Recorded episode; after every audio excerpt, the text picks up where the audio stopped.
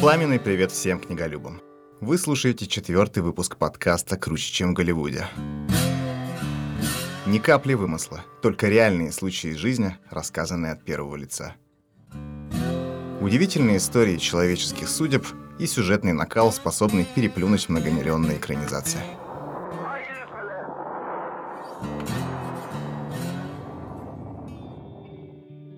В начале сентября мы побывали в гостях у наших друзей из продюсерского центра «Вимба» и пообщались с Алексеем Богдасаровым, обладателем одного из самых узнаваемых голосов среди российских актеров. Голосом Халеды Хасейни, Марины Степновой, Данны Френч, Адрианы Трижаня и десятков других авторов. Настало время поделиться его историей. Алексей, еще раз приветствую. Здравствуйте. Спасибо, Здравствуйте. что нашли время для беседы.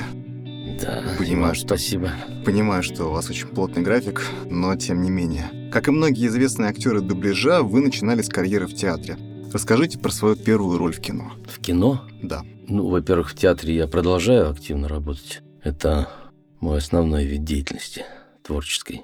В кино первый раз я снимался, по-моему, в 92 году, то есть в прошлом веке, понятное дело, в фильме «Темная аллея» по Бунину. Снимал режиссер Вячеслав Богачев.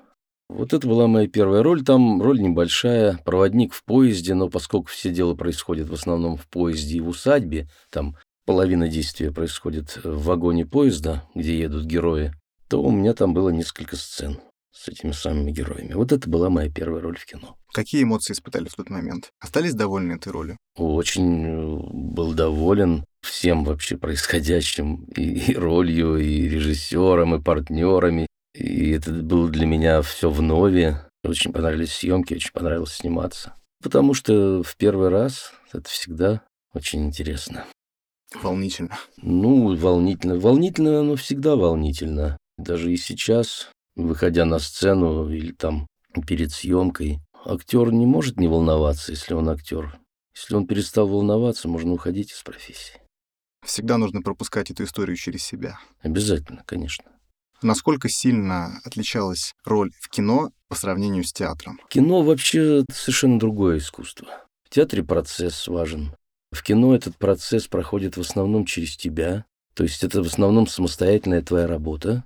И ты должен в короткий промежуток времени, собственно говоря, в съемочный промежуток, должен выдать 100%. Потому что уже не исправить. В театре можно исправить, можно что-то во время репетиции, даже во время спектакля поправить. А здесь уже такая требуется концентрация очень мощная. Расскажите, а как начался ваш путь в озвучке книг? В какой момент вы вообще поняли, что хотите этим заниматься? Я вслух читать любил всегда. И делал это даже просто самостоятельно. Ну, там понятно, что детям читал книжки вслух, это ясно. Как-то я и сам себе это любил так вот, как бы тренировать свою речь. Я таким образом любил. Просто брал литературу и читал вслух. И какие-то вещи там запоминал, какие-то вещи отмечал для себя, и как бы про себя волей-неволей режиссировал уже то, что я читаю. В какой-то момент случилось так, что один знакомый режиссер попросил меня почитать Зощенко «Голубую книгу». Тогда еще были такие вот кассеты маленькие, ну, уже не, не катушечные были магнитофоны, а кассетные. Вот еще на кассеты записывались тогда. И мы с ним записали. Это была какая-то такая, это была профессиональная студия, но работа для меня как-то, она очень быстро пролетела, я как-то очень быстро это записал сходу и даже сам себе удивился, насколько, в общем, неплохо получилось. Потом прошло какое-то время, я долго этим не занимался, и потом одна моя подруга, партнерша моя, замечательная актриса Ольга Лапшина, пригласила меня в одну студию, где записывалась духовная литература. Там я записал несколько крупных книг, таких как «Проповеди и житие Иоанна Златоуста», потом Василия Великого. И вот, когда я записывал, по-моему, уже Василия Великого, так сложилось, что режиссер снял студию здесь, в Вимбо. И я впервые сюда попал. Меня услышали наши замечательные продюсеры вимбовские, Вадим Бух и Михаил Литваков, и предложили записать что-нибудь у них. И спросили меня, а что вы хотели бы записать? И я им сказал, что я хотел бы записать «Мертвые души», ни больше, ни меньше. И вдруг, совершенно неожиданно для меня, они согласились. И таким образом я здесь начал работать. Постоянно записывать литературные произведения.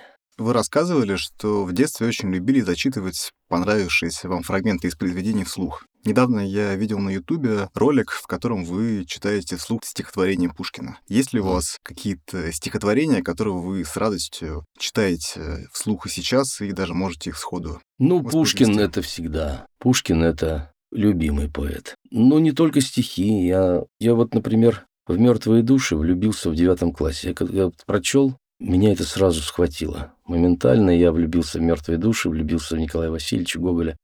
То, что я стал актером, во многом благодаря литературе, во многом. Потому что я повторяю, я вот читал вслух и как бы уже произвольно играл это все. Потому что и сейчас, перед тем, как записать какую-то аудиокнигу, то есть сделать аудиокнигу, я же читаю, обязательно читаю, и обязательно вот что-то, какая-то концепция уже возникает во время этого чтения. Каким образом я буду читать. А так, стихи я, кстати говоря, записываю очень редко. Но когда уж записываю, то да, это и Пушкин недавно я записывал Ахматову и Гумилева. Ну, вот так. А вот можете для слушателей нашего подкаста прочитать вслух отрывок из своего любимого стихотворения? Показать так, как должен читать настоящий актер, который вживается в роль, искренне сопереживает и хочет, чтобы прям пробудилось что-то внутри у слушателя. Буря мглою небо кроет, Вихри снежные крутя, То, как зверь она завоет, То заплачет, как дитя. Знаете, я сейчас боюсь очень ошибиться, поэтому... Но вы, вы уже услышали, да? Да, конечно. Что проживать нужно все абсолютно, что ты читаешь. Ну, проживать и видеть ту картину, которую ты читаешь. Видеть ее перед собой, создавать ее. Ну вот у меня даже мурашки по коже, если честно, пробежали, когда вы начали читать. У меня у самого они бегут эти мурашки, когда читаешь. Вроде бы абсолютно простые слова, но в них, в них есть картина. Да? Вы начинаете видеть это все. И эту деревню, эту сторожку ветхую, и эту бурю, и этого человека, и эту няню. Спасибо. Не за что. Пушкину спасибо видел, что в вашем послужном списке даже есть озвучка фильма «Терминатор» в 91 году. есть мнение, что в те времена российская озвучка, мягко говоря, оставляла желать лучшего. Все мы прекрасно помним пиратские кассеты с одноголосым переводом Володарского, да и американская культура в ту пору лишь начинала медленно проникать в нашу жизнь. Что поменялось в озвучке тогда и сейчас? Я думаю, многое поменялось в лучшую сторону. Что касается моего опыта, я стараюсь работать. В основном у меня так, может быть, получается, может быть, я стараюсь, но с одним и тем же режиссером, или, по крайней мере, с несколькими только режиссерами я, я пытаюсь не разбрасываться. Потому что очень важен режиссер дубляжа. Человек, который, во-первых, должен знать язык, с которого переведен фильм. Обязательно, я считаю. Во-вторых, он должен быть профессионалом, то есть режиссером-профессионалом тоже обязательно. И в-третьих, конечно, должен иметь чутье на кастинг актерский, потому что это 70% успеха, а то и 90% в озвучке. Я считаю, что сейчас есть очень хорошие режиссеры, и потому, конечно, прогресс на лицо. Я работаю с таким режиссером, его зовут Александр Вартанов, я с ним работаю постоянно, очень давно, и очень много фильмов мы вместе дублировали. В общей совокупности вы исполняли сотни ролей, если учитывать и театр, и кинематограф, и роли тех персонажей, в которых вы вживаетесь в аудиокнигах. Какие герои запомнились вам больше всего? Вот кому вы искренне сопереживали? Например, когда зачитывали вслух книгу или же озвучивали какого-то героя? Ну, это, конечно, прежде всего классические вещи. Скажем, Обломов, одно из моих любимых тоже произведений героя братьев Карамазовых, идиота, Анны Карениной. Прежде всего, наверное, русская классика. Набоковские герои, потому что я делал и Лолиту, и камеру обскура. Вообще, это вопрос сложный, потому что ведь э, ты в каждого влюбляешься, в каждого героя, потому что без этого нельзя. Без этой любви не будет ответной любви. Да, я понимаю, это очень сложно. Это примерно так же, как сходу ответить на вопрос про любимую песню, например, или про Ну любимый да. фильм. Потому что в голове всплывает большое количество образов. Очень тяжело взять и выбрать какой-то один. Но все таки есть же вот какая-то прям яркая вспышка. Допустим, я вас спрашиваю, какой именно герой Ну, запомнился ну, ну, больше ну, всего? ну, Остап Бендер. Остап ну, Бендер. потому что, да, это тоже с детства любимейший, ярчайший герой. Мы записывали «Золотого теленка» с Лешей Кортневым вдвоем. У меня была такая концепция, что это Ильф и Петров читают свое произведение. Ну, конечно, Остап Бендер это вот. Ну, потому что это легко, это юмор, это и философия, это и трагические моменты, особенно в финале. И потом ведь э, героем не обязательно может быть герой-человек. Ну, ну, скажем, «Птица-тройка» у Гоголя — это тоже герой. Поскольку я уже говорил, что это из любимейших моих произведений «Мертвые души», то вот эта вот атмосфера, особенно финала этой тройки, летящей по Руси, вот этот герой, пожалуй, тоже мой любимый. А есть ли у вас роль мечты? Какой-то конкретный персонаж, в образ которого вы всегда мечтали вжиться. Вот, например, тот же Бенедикт Камбербэтч говорил, что он всегда мечтал исполнить роль Патрика Мелроуза. И вот однажды ему выпала такая возможность в сериале. То же самое он говорил и про шекспировского Гамлета. Вы имеете в виду в театре? И в театре, и во время озвучивания книги, и в кино, в сериале, где угодно. Я думаю, здесь нет смысла ограничиваться на чем-то одном. Понимаете, сейчас уже бессмысленно говорить о Гамлете или Хлестакове, поскольку возраст есть возраст. Но короля Лира я бы сыграл. Вот хоть прямо сейчас, да. Ну, сейчас-то вряд ли. Но с короля Лира я бы сыграл. Среди ваших учеников есть множество известных людей, например, тот же Алексей Кортнев, про которого вы говорили только что, и Валдис Пельш. Может быть, присутствовали и другие выдающиеся люди, о которых мы не знаем. Ну нет, вы понимаете, я ведь преподаванием занимался немного, и это было в далекие 80-е годы, конец 80-х, начало 90-х. Я тогда волею судеб попал в студенческий театр МГУ, где главный режиссер театра Евгений Славутин тогда ставил спектакль по пьесе Виктора Корки «Черный человек» или «Я бедный Сосо Джугашвили». И я там сыграл Сталина. И вот в этой команде замечательной тогдашних актеров, музыкантов, которые были в театре МГУ, были совсем молодые, Лёша Кортнев, Валдис Пельш и другие замечательные ребята. И так получилось, что я работал с ними как педагог по мастерству актера.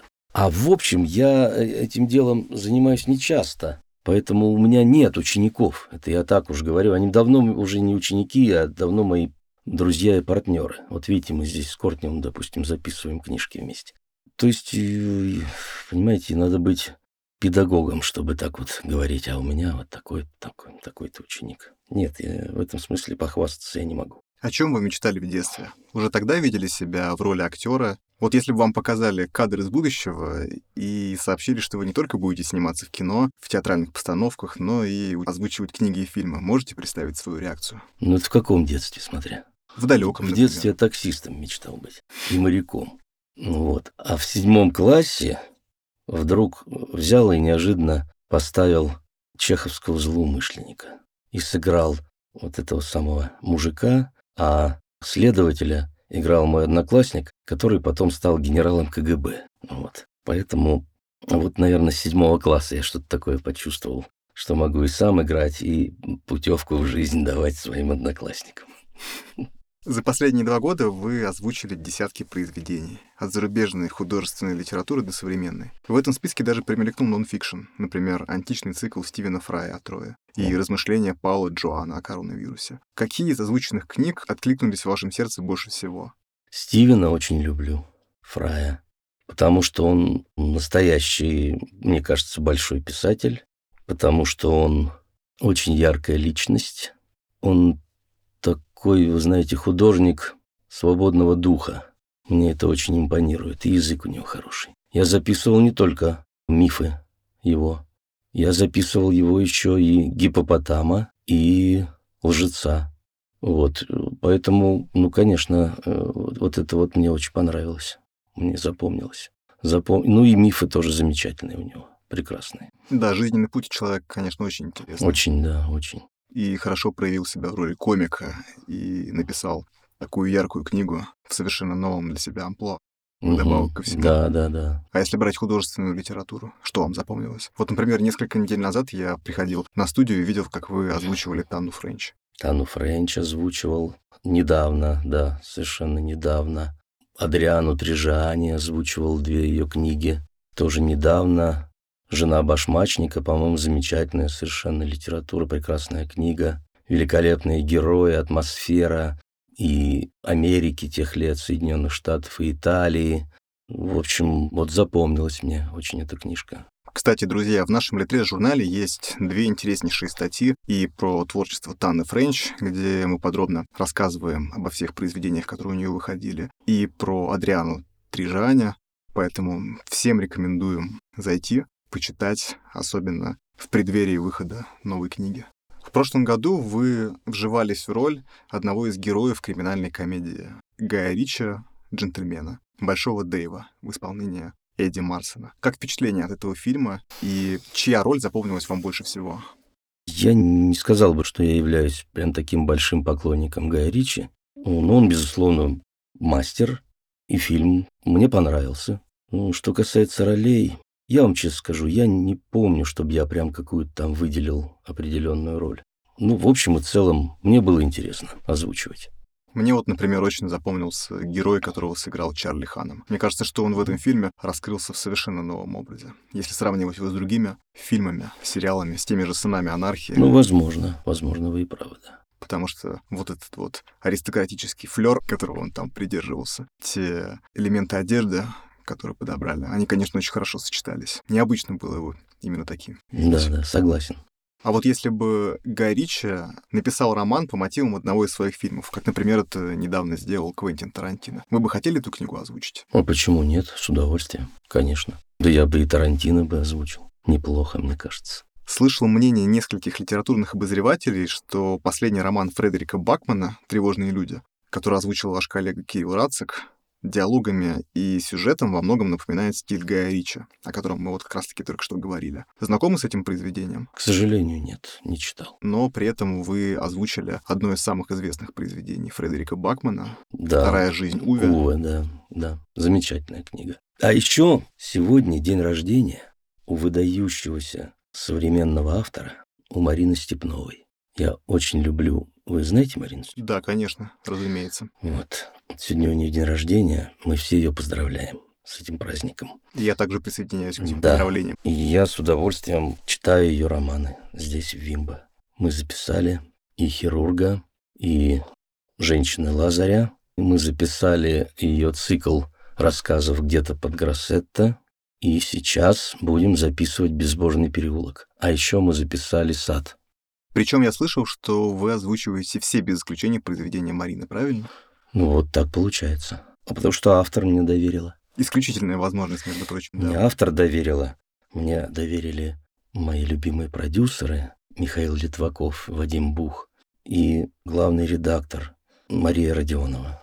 Что вы вообще чувствуете, когда взаимодействуете с автором напрямую таким образом? Ощущаете ли, что между вами выстраивается какая-то незримая связь, и вы как бы дополняете те смыслы, которые она вкладывает в свои произведения?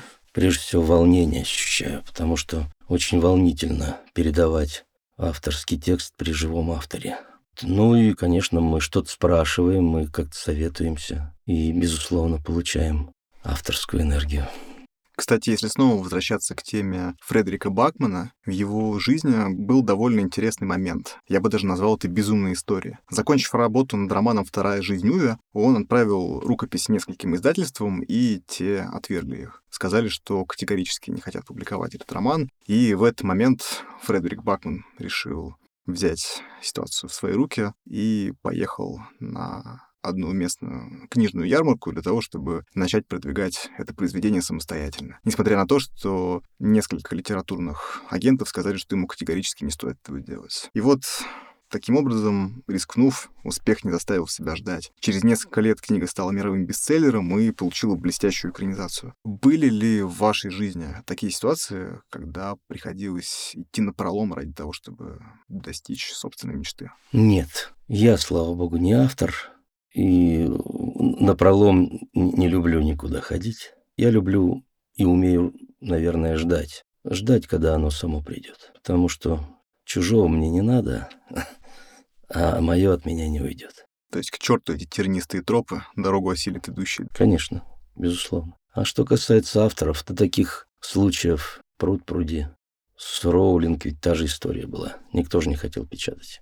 И пророчили, что она не будет никогда писателем и никаких денег не заработает. Ну, в результате. Да, таких историй в литературе было великое множество. Причем для многих писателей это становится некой такой вот ментальной пощечиной, когда ты понимаешь, что в тебя не верят, что тебя считают никем, и после этого ты на зло всему миру доказываешь, что имеешь право быть услышанным. В случае с Джан Роллинг и Фредериком Бакманом как раз-таки так и произошло. Да. И очень ярко себя проявили. У вас колоссальный опыт в озвучке. Вы часто учите начинающих мастеров дубляжа и актеров, подробно рассказываете обо всех нюансах того, как правильно работать с голосом, интонацией. В недавнем выпуске я задавал этот же вопрос Семену Сердину. Как думаете, можно ли стать крутым чтецом, если у тебя нет актерского бэкграунда? Можно ли выехать на одном потенциале голоса и оказаться гениальным самоучкой? Или же обязательно иметь за спиной законченное театральное училище? Обязательно, чтобы был какой-то человек, который мог направлять? На мой взгляд, обязательно.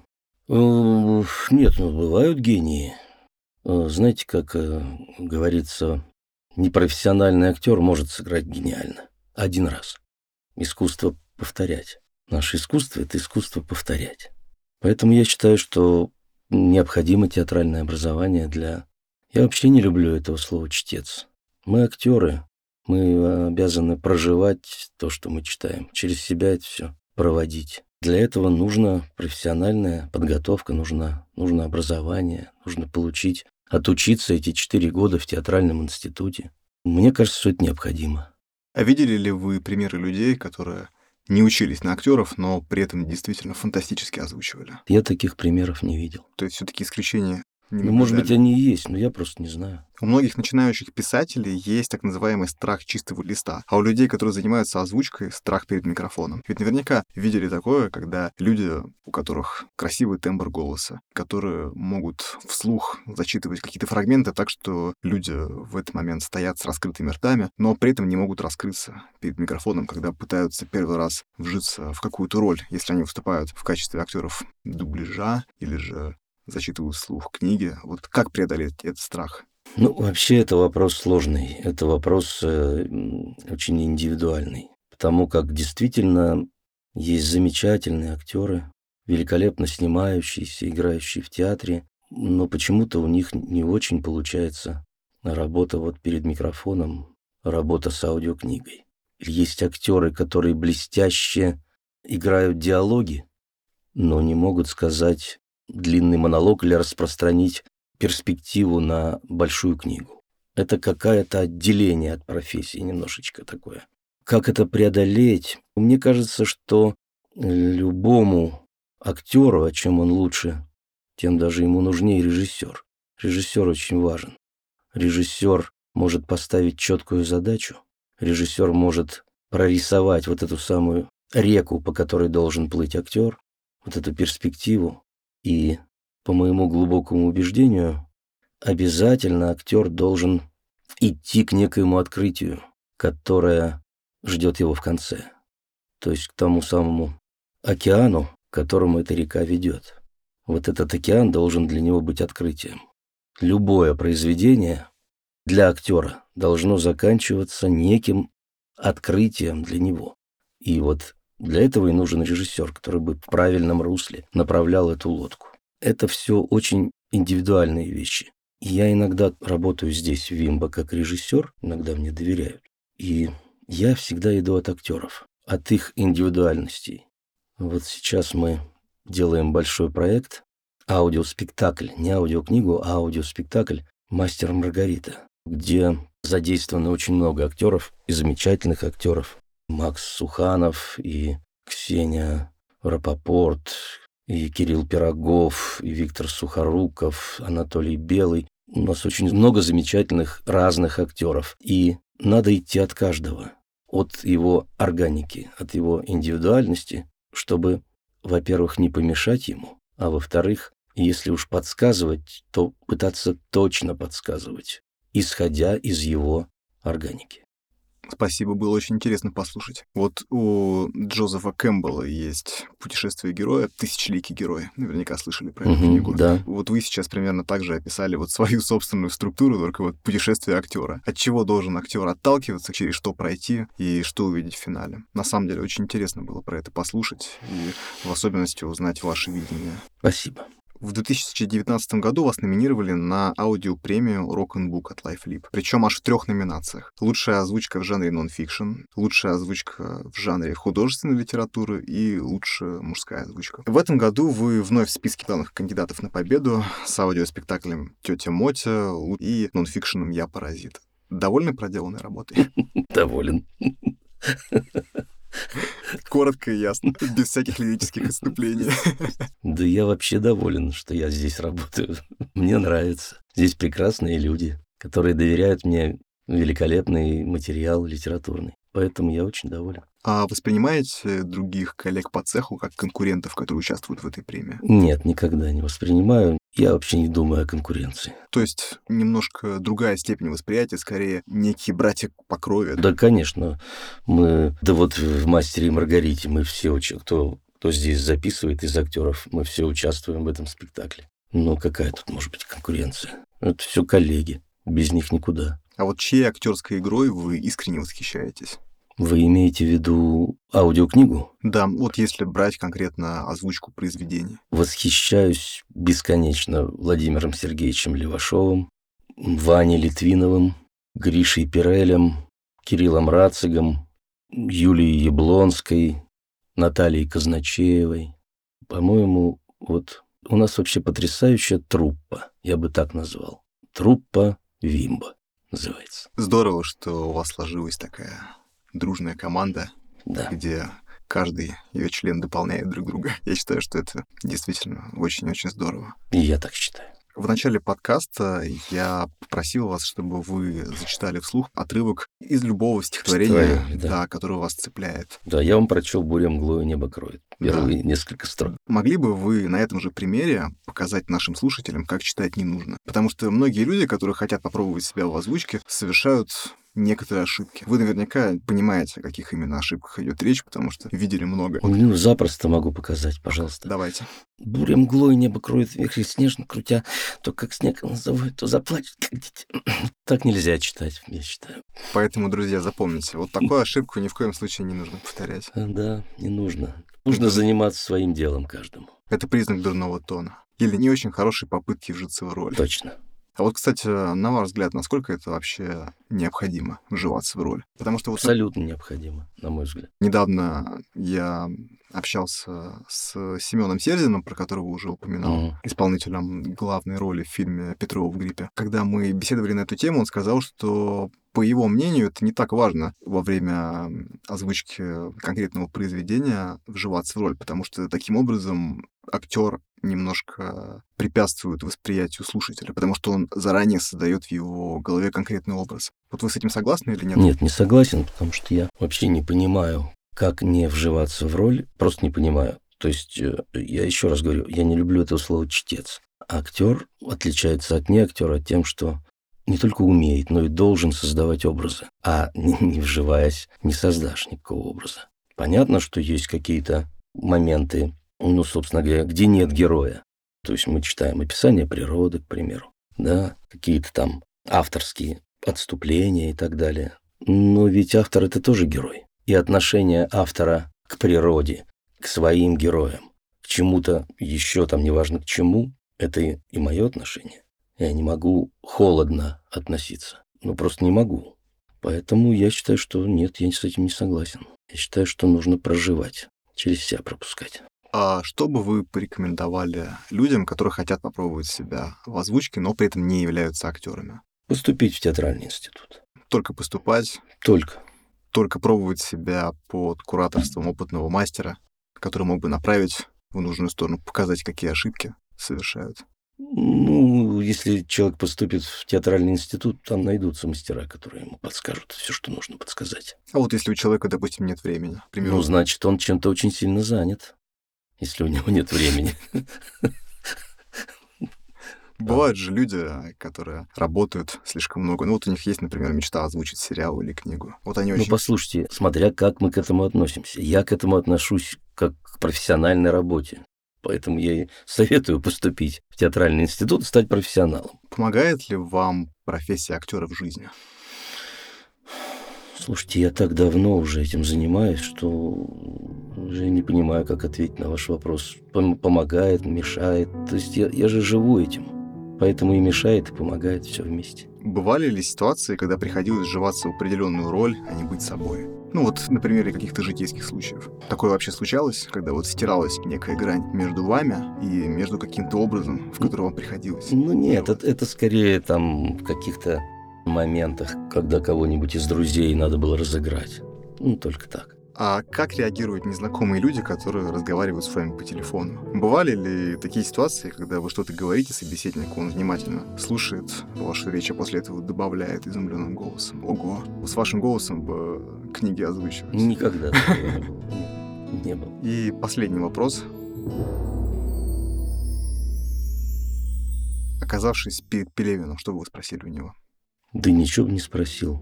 Пелевин мне когда-то очень нравился, его ранние произведения, а по Чапаеву и пустоте я вообще делал инсценировку для театра и играл в этой инсценировке барона и японца.